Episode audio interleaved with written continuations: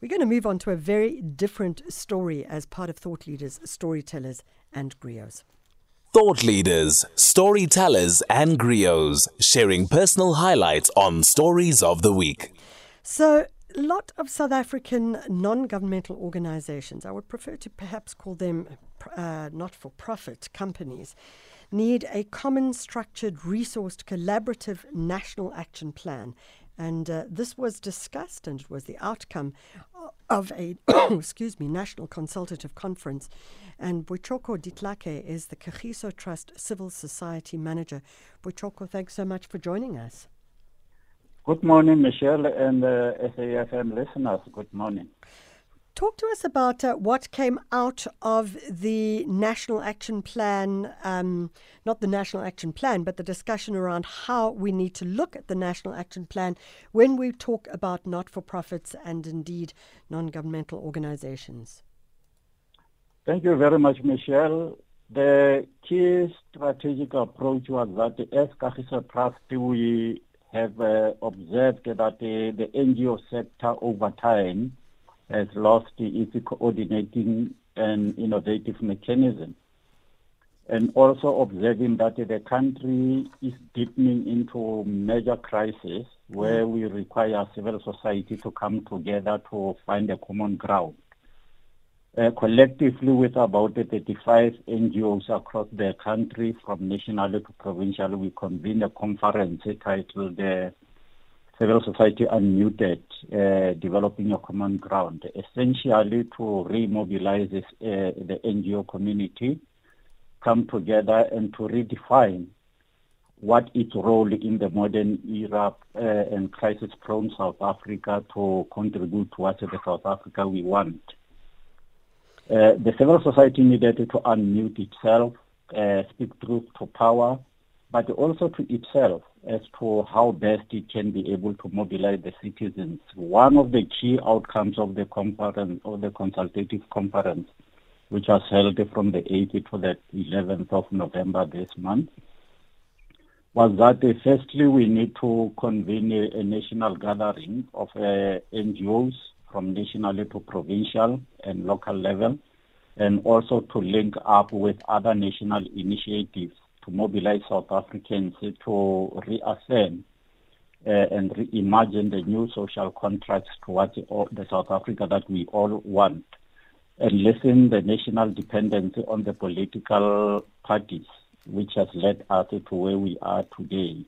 The national gathering is meant to reimagine the new social contract that the nation so had in Boichoko, We talk about reimagining. What does that mean? Practically, how is that going to work?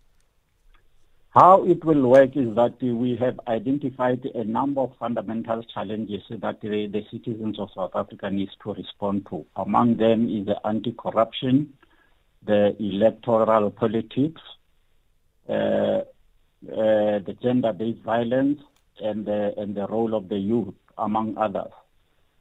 Currently, after the conference, the NGOs have gone back to their constituencies at the national level and provincial as well as the local level to remobilize, reaffirm the mandate and the outcome of the conference so that we are able to mobilize, inform and share information from local to national so that they, uh, uh, uh, it leads in the first instance the formation and establishment of the uh, NGO movement across the length and breadth of the country. That's consultative consultations and with that mandate, we will reconvene.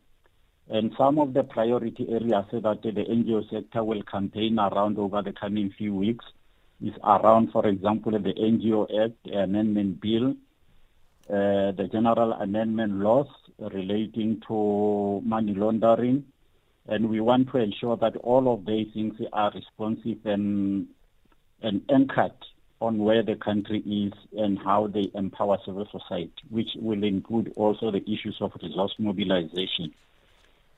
So, are you seeing, um, uh, if we think about it, uh, are we seeing, are we going to see uh, more action from civil society and perhaps more organizational, uh, a more organizational approach where civil society approaches as one, so to speak?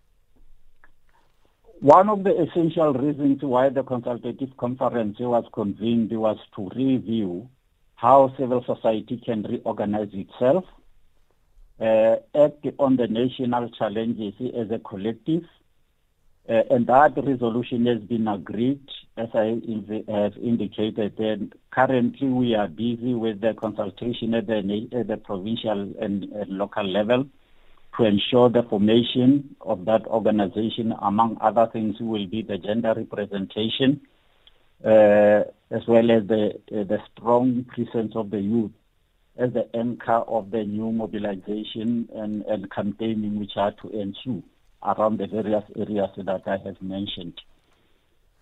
It sounds like it promises to be something um, that we should all be following. The conference was named Civil Society Unmuted, which implies that uh, there was a feeling amongst members of civil society organizations that they were silenced. Is that correct?